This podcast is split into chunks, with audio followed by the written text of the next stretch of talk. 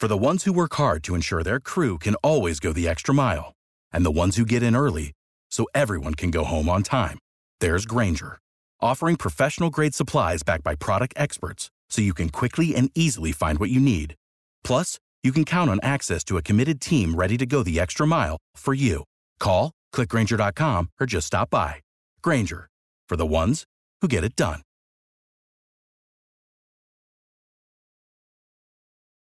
Every team, every topic, everywhere. This is Bleav.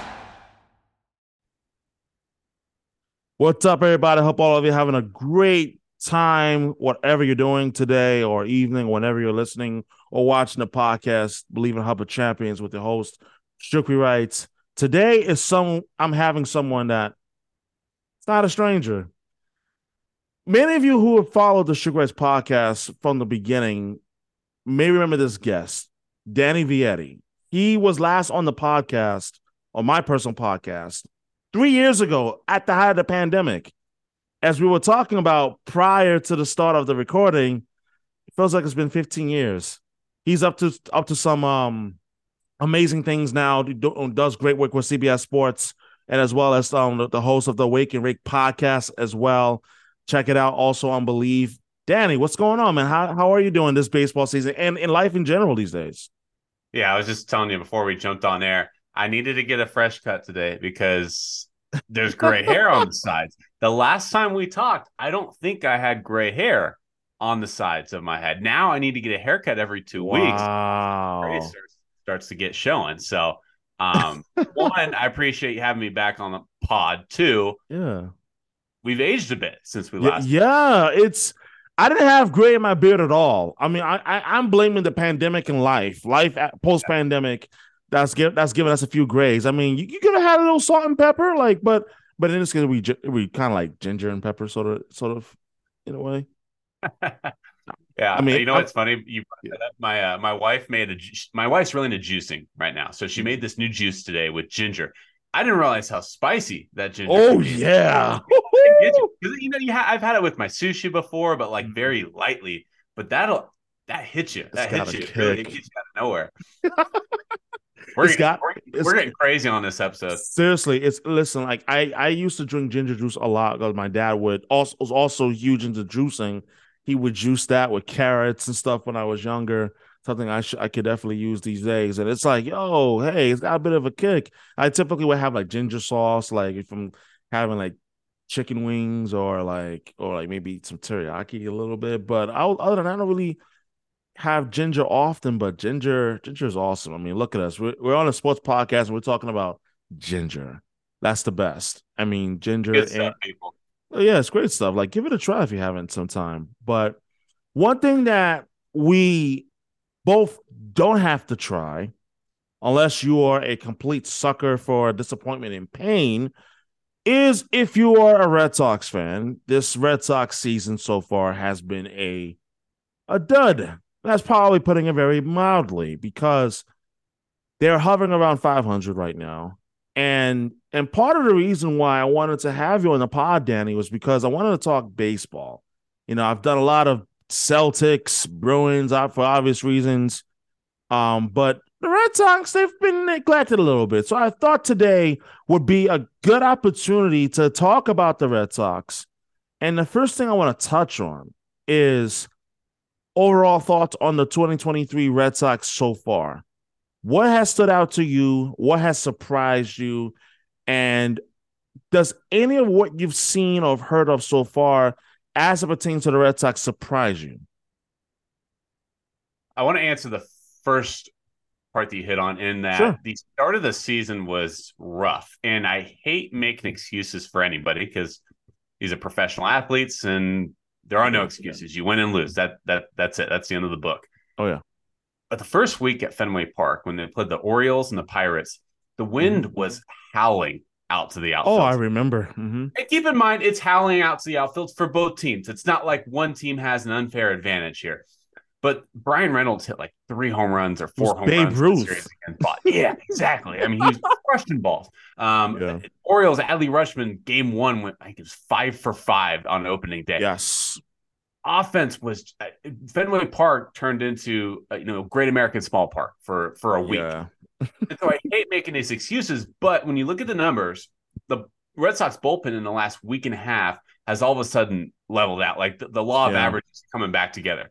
So with Kenley Jansen manning the end of that back of the bullpen, which is what they really needed, they needed a consistent closer. So then they could set the rest of their bullpen up for bridge guys in the seventh, eighth, and ninth innings, or going into the ninth inning. So mm-hmm. I think it was a little unfair to overreact to what the Red Sox had at the start of the season, just because of all the elements, all the moving pieces. You have a new third baseman, Justin Turner. Kiki Hernandez was not expected to be the starting shortstop this year until spring yeah. training started. He's struggling defensively. A lot of moving parts, and then to put that together with the atmospheric, you know, element that was happening the first week of the season, mm-hmm. I think it's coming back to the law of averages right now. So no need to panic if you're a Red Sox fan. At least that's the way I'm thinking right now. Mm. There's some talent. The offense is starting to get going a little bit, and uh, it's going to be a tough division, one through five in the American League East. That's the toughest part about it. Absolutely, it's only tougher because the Rays are, are on a pace that I want to say it's unbelievable, but it's pretty damn historic.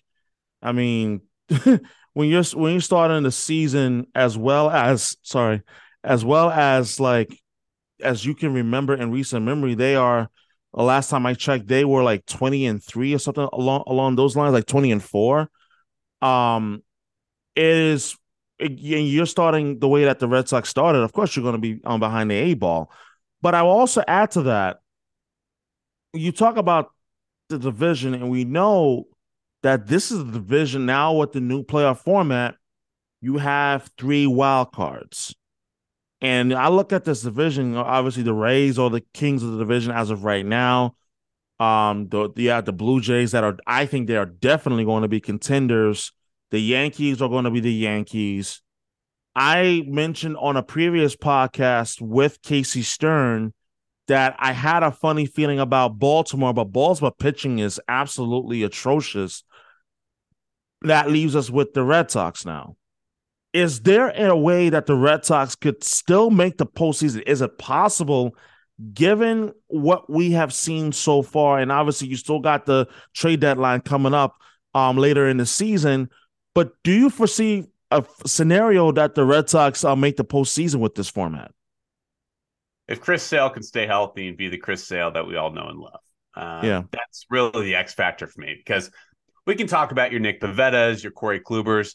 You need an ace in that rotation to be able to pitch 200 innings. And and keep in mind, Chris Sale's probably not going to pitch over 200 yeah. this year just because of his recent hin- injury history. Mm-hmm. But if he can, you know, get 25 to 30 starts, be the ace that the Red Sox need. We just talked about the bullpen success that, that they're having right now. I think they have the offensive elements. Um, when you take into account that the fact that Verdugo's crushing baseballs right now, yeah. um, the fact that you have Justin Turner's hitting the ball well um, early on, they're going to mix and match and kind of do what uh, what Chaim Bloom does best, and that's yeah. matchup nightmare for mm-hmm. platooning, et cetera.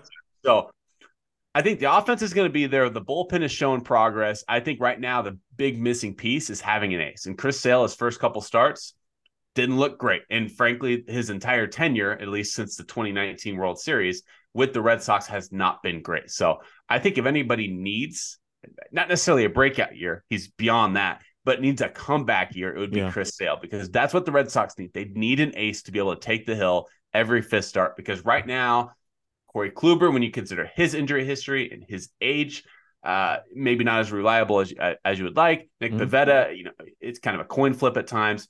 Chris Sale is what the Red Sox need. They have enough offense. It's really Chris Sale that they need. Like Chris Sale, and I've said this on record on diff- on different platforms where I feel as if that the contract was a little too premature, and that given the injury history, and that was a concern even when he signed that extension um, after the 2018 uh, um, championship season, that are you going to give this amount of money to a player that hasn't been able to give you 200 solid innings, especially since he arrived in Boston? And I mean, we obviously know like the answer to that since then, especially with the injury history and so forth. Which brings me to the next point about Garrett Whitlock because I find him to be a, a real fascinating point of intrigue. He was dominant as a reliever. The Red Sox have seen him or foresee him as being a, a legitimate big league starter. Danny, like, where do you where do you see um where do you see Garrett Whitlock as be, uh, being the best fit? Do you still believe that he still belongs as, as part of the bullpen equation that, as you mentioned, has even out nicely? Or do you believe that he could succeed as a starter and be an important piece for this Red Sox rotation? I had this conversation a lot with my uh, my co-host on my own podcast with Middlebrooks, who does the pre and post game for for the Red Sox. Mm-hmm. Um, he tends to believe that he loves when Whitlock is in the bullpen, similar with guys like Tanner Houck, because yeah. that typically means that your starting rotation is so set and so stacked that you can bump very good arms into the bullpen. When you're bumping Whitlock and Houck to the bullpen, that means that you have so much depth in the starting rotation that you're bumping really good talent to the bullpen. That, that means it's a good problem to have, yeah. right? Like it's it's like having too many good hitters. You don't know where to slot them into the lineup. You're having like kind of similar what the St. Louis Cardinals have. They have so many good hitters in their lineup, they don't even know where to put guys. So I think it just depends on where you're at as a rotation. Right now, with the rotation as is, I think you'd like to see what Whitlock has as a starter. You try and figure out, you know, what kind of stuff works best against certain hitters. Is he better against righties? Is he better against lefties? You kind of fiddle out, the, you know, uh, go through the weeds, figure out, you know, uh, where he's best, find, mm-hmm. and then put him in the best position to where he can succeed the best for his team uh, down the stretch run. So I know that's not the clear cut answer I have for you, but I think right now they're trying to figure out who he is and where he fits best. No, and, and that's and that's 100 percent understandable because even right now, let's say I put up the mirror and I pose that same question to me, I, I would say I like him in the bullpen.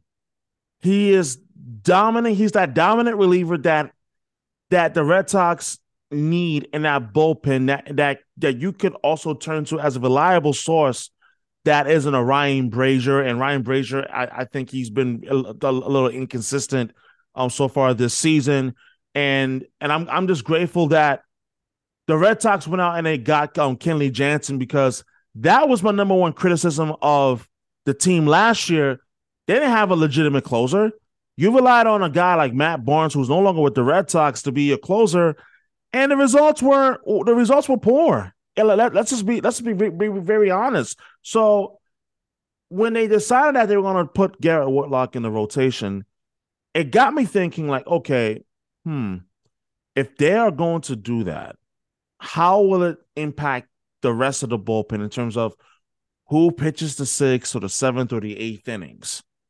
And and now I look at this Red Sox rotation and I want to get your thoughts on this. On oh, the Red Sox bullpen, that is. I do question in front of the in front of Kenny Jansen, do you believe that the guys have like a like a set defined role that they can roll with all, through the regular season, or do you think that this is still some sort of a like let let's uh wait and see in progress type of deal? Let me pull up their their depth chart here and let me yeah absolutely because I don't want to answer this with, uh, oh, I think they're doing X, Y, Z. I actually want to figure out because really Middlebrooks is my Red Sox go to when it comes to uh, expertise here, and so I get a lot oh. of my information from him. But mm. and Will would admit this, yeah. uh, he tends to be a little biased sometimes, and so he'll. yeah, he, I mean, he'll be the first to admit it, though. I mean, he's surrounded by these guys on a day to day basis. You know, yeah. like he's critical of them, which is good. That's his good. role as pre and post game as he should be. But um, it's hard to be objective when you have a personal relationship with guys, and that's for that's for sure. Absolutely. Um, so Kenley in the back. You mentioned Brasier. Brasier is definitely struggling. Six seven five ERA yeah. through 13 games. So that that's not going to get it done. We did talk about the elements the first week and a half of the season at Fenway Park. That mm-hmm. probably didn't help him. Um, Kutter Crawford has shown some some good stuff. He's kind of like your hybrid guy. Like he, he, can pitch as a starter, can pitch in the bullpen. Uh, Brooksy mentioned to me, uh, Brian. I, am probably going to pronounce this wrong, but Brian Bello. Brayan Bello, yeah, he struggled on the mound as a starter. Brooksy told me this. He said Brian Bello's stuff is reminiscent of Pedro Martinez, and I said, Brooksy, whoa, whoa, whoa! Like that's a down. that's a wild comparison, and we know Pedro is a Hall of Famer. I said, that's hefty. I said, we got to slow down here a little bit. And then he told me, go look at his film. And so I went, looked at his, you know, minor league film. And he he does possess stuff that um, definitely hasn't gotten the same results, obviously, as Pedro Martinez, but the the changeup and the swing and miss changeup that he possesses to go along with that wipeout slider. And in his fastball, once he, as long as he's throwing it in his arm slot that he wants to, because there was a time where when Bello tried going over the top to try and be like a lot of like the other starters with high mm-hmm. spin rates. That's not who he is. What he's best at doing is getting movement very similar to like a Logan Webb for the San Francisco Giants, yeah. missing barrels. That's what Bello does well. So if they have, it kind of goes back to the conversation with Whitlock. If they can get enough depth in their rotation, I'm curious what Brian Bello would look like in the bullpen as a guy because he's a guy that can throw up mid to upper 90s with movement and he's got that changeup to go along with it that's really the eh, if we're going to really open a can of worms here, it's really can the Red Sox stay healthy because the more healthy they are, the yeah. more they can slot guys in to successful spots. And that doesn't go just for the pitching staff. That's offensively, that's bullpen, that's defensively. That's what the Red Sox do. That's why they had so much success um, mm-hmm. in that magical was it 2019 season 2018 20 uh even after that yeah. when when Chaim Bloom took over. Oh, 2021, um, yeah. 21. Thank mm-hmm. you. Yeah. So uh, when Chaim Bloom first took over, that's what they did. Like they were able to slot guys and platoon guys, yep. but you need to be healthy to be able to do that. That's what the Red Sox have to do. And unfortunately, it's not always in their control. And the health aspect has been a major, major, major factor um this this season and, and the people that I, I had the opportunity to have the conversation with about the Red Sox and and even as a pure baseball fan, I'm just like there's a lot of ifs with this team. And I don't know if you could survive a season in terms of being a playoff team with the amount of what ifs the Red Sox have. And what oh, my my what ifs um, prior to the start of the season, and we're almost a full month into the season, but we're not quite there just yet, was health of the rotation. What what was the status of Chris Sale going to be? Even as of right now, the Red Sox are still holding their breaths on James Paxton. There's no definitive like way of knowing when and if he's even going to go to return at, at any given point. But last from what I was reading in the Athletic was that his stuff is still there. He's still got his fastball. That's not the problem. It's just being able to spot his pitches. So, and that's and that's definitely something that leaves me um, for, for pause for concern. Even when he does come back, is he another guy? And as you mentioned, if the rotation is healthy and and and everybody knows like their roles, is this another arm that can come out of the Red Sox bullpen? And also, when I when I think about the the 2023 Red Sox so far, there is one one aspect that I do help I can't help but think about, and that is specifically Rafael Devers. Rafael Devers was, was signed to a, a long term contract after the Red Sox did not bring back um, did not bring, back Xander Bogaerts as he went to sign an 11 year deal with the San Diego Padres. I mean, but Bogaerts right now is killing it in San, San Diego. and what are your thoughts on Rafael Devers as now he is the undoubted face of the franchise for the Boston Red Sox? And do you agree with the decision by Chaim Bloom and, and Red Sox front office not to um, bring back um, Xander Bogaerts at the price that he was certainly getting on the open market. Talked to a lot of people about the Xander Bogaerts situation on both sides, the San Diego side and the Boston side. Mm-hmm. Um, from what I understand, there is no possible way that the Red Sox were going to go that far contract wise when it came to Bogaerts because Bogaerts is going to be 41 years old when his contract with San Diego yeah. is concluded. So from the Red, Red Sox perspective, they're trying to pay guys for their youth. And that's also in, in that same token, that's what mm-hmm. they did with Devers. So Devers, when his extension ends with the Red Sox, he's only still going to be 37 years old. Now, to compare that to guys like Aaron Judge, uh, we talked about Xander, Trea Turner, all those guys are going to be creeping up on 40 when their contracts end. Yeah. Devers is going to be 37. And so that's typically as an organization when you want your contracts to start seeing light at the end of the tunnel type thing because typically that's when your primes decline. You don't yep. want to get stuck with the Albert Pujols contract that the Angels were handcuffed with for 10 years and ended yep. up releasing him before his contract ended. Similarly with Justin Upton with the Angels. I think the, the Angels situation scared a lot of organizations mm-hmm. into completely investing in low 30s guys for 10 plus years. It scared the the Atlanta Braves from going too heavy with Freddie Freeman. Similarly, he signed yeah, a similar yeah. contract with the Dodgers that the Braves offered him. Um, you know that that maybe that's another conversation for another day. But I think teams were scared to get caught in the same position as the Angels did, especially the high analytical guys like Chaim Bloom, Farhan Zaidi in San Francisco has struck out on free agents in recent years. Aaron Judge, Harper, um, uh, Bauer, etc.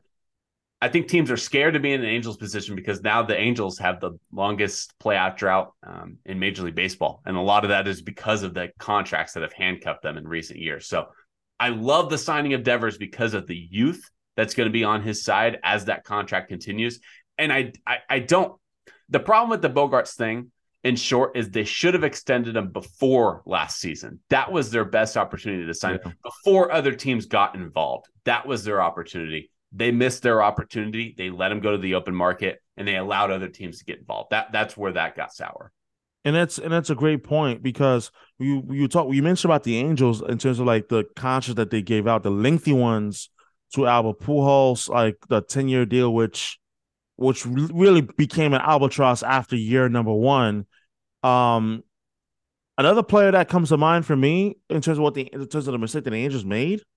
Remember when they signed Josh Hamilton? Like, oh, yeah. sh- like shortly, shortly after he had his MVP season, I think in, in 2010 with, with with with the Texas Rangers. Um, and I think they signed him after the 2012 season, if, if memory serves me correctly. But CJ Wilson is another uh, CJ Wilson, thank you, thank you. Oh gosh, oh my, that oh, it's bad. You thought yeah. you thought that was going to be the, the that was going to put the Angels over the top, and it was going to put make them like contenders, and it turned out to be nah. no, not so and fast. And, and, with Ohtani becoming a free agent, now they're kind of like, well, we haven't had a whole lot of success mm-hmm. signing.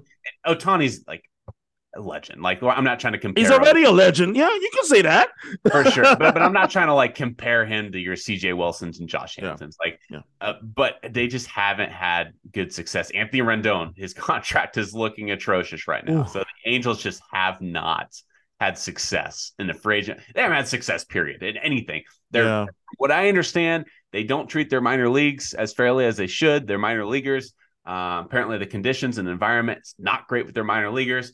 They haven't had success at the big league level. They haven't done it on the free agent market, and they haven't done it in the draft. You got to be able to be good at one of those things, and the Angels haven't done it. So it's no surprise, other than them having the two best players in Major League Baseball. It's really no surprise why the Angels don't have more success than they than they have.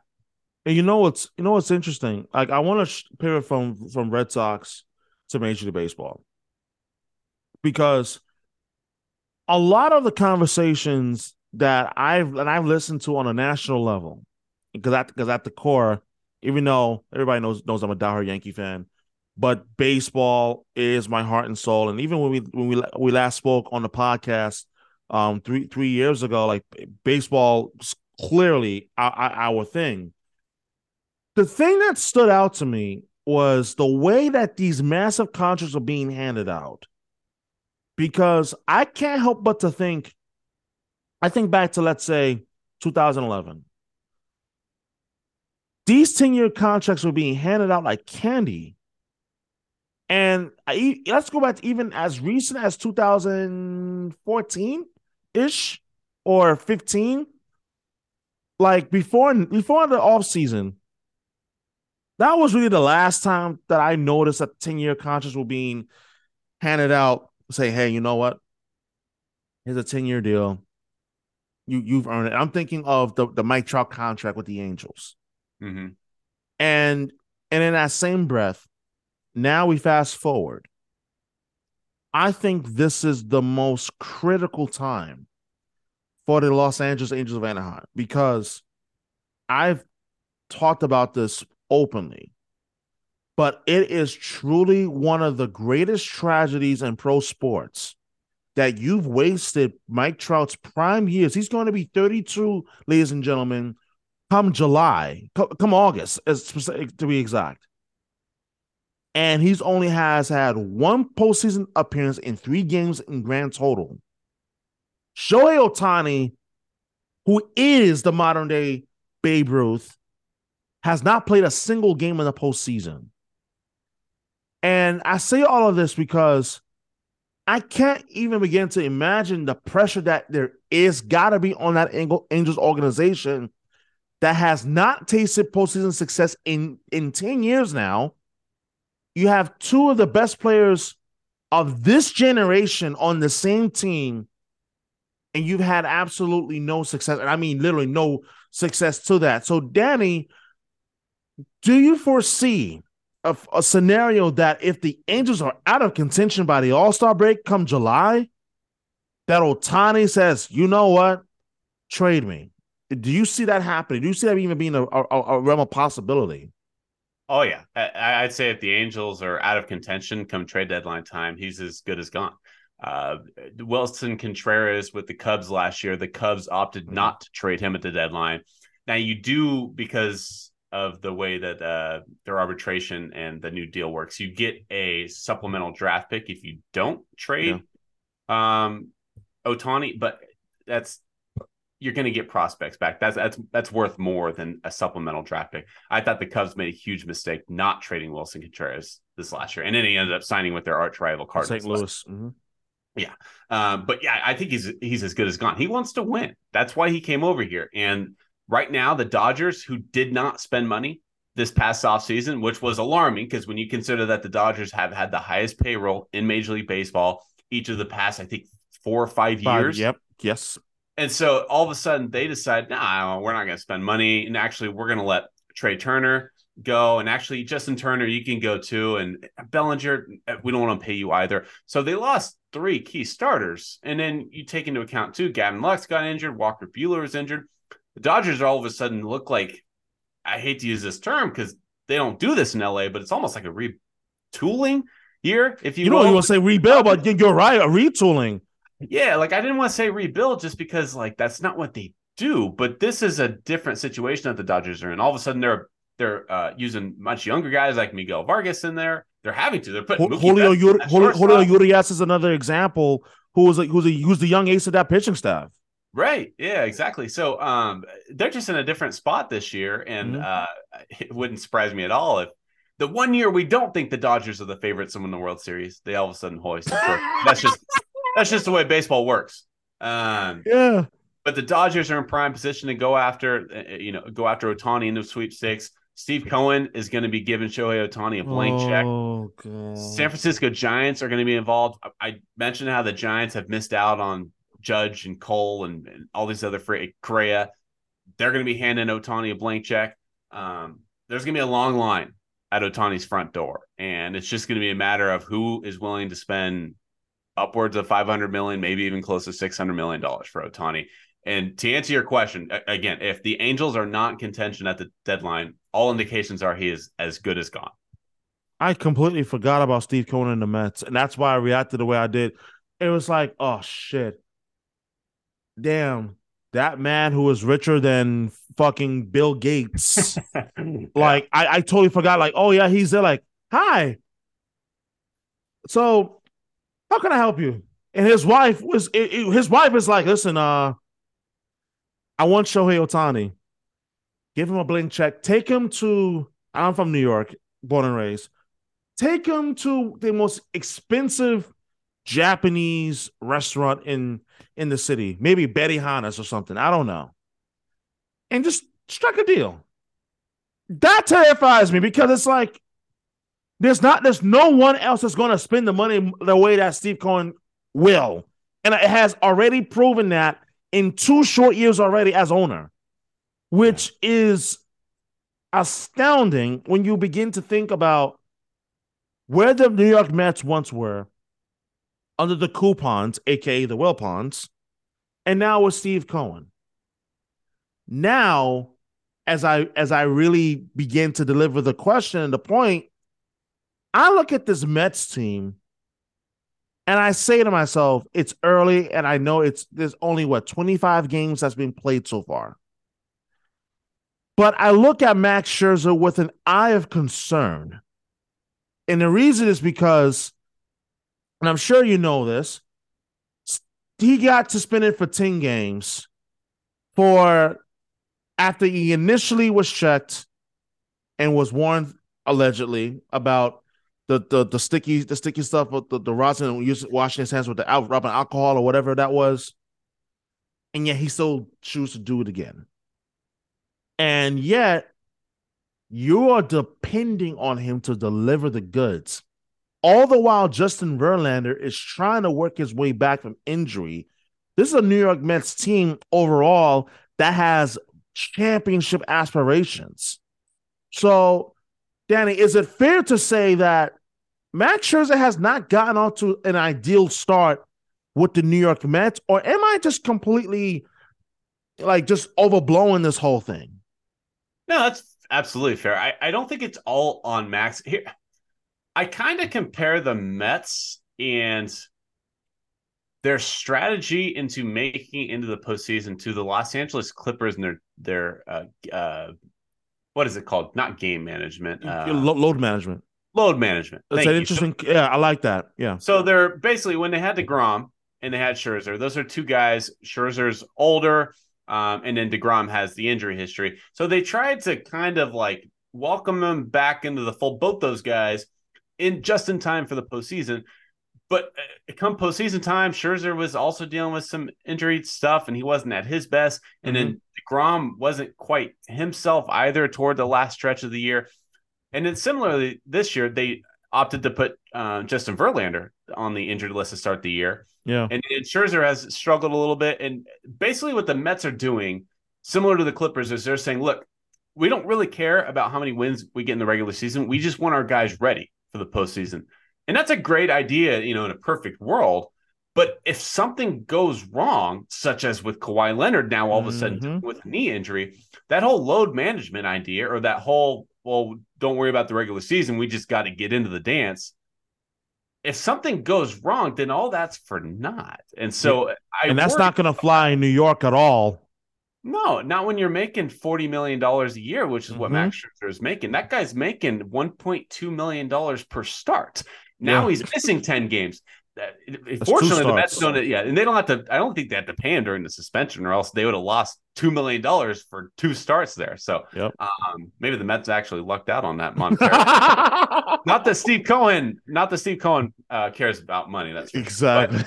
it's not the start that the Mets want, and I don't think they care. But maybe they should. You know what I mean? Like maybe yeah. they should look at the Clippers and be like, we don't want to do the whole load management thing. Let's play out the games and see what happens. So, um, I'm not hitting the panic button on the Mets. Um, but I, I just, I, I, they're not where everyone wants them to be. That I think that's fair to say.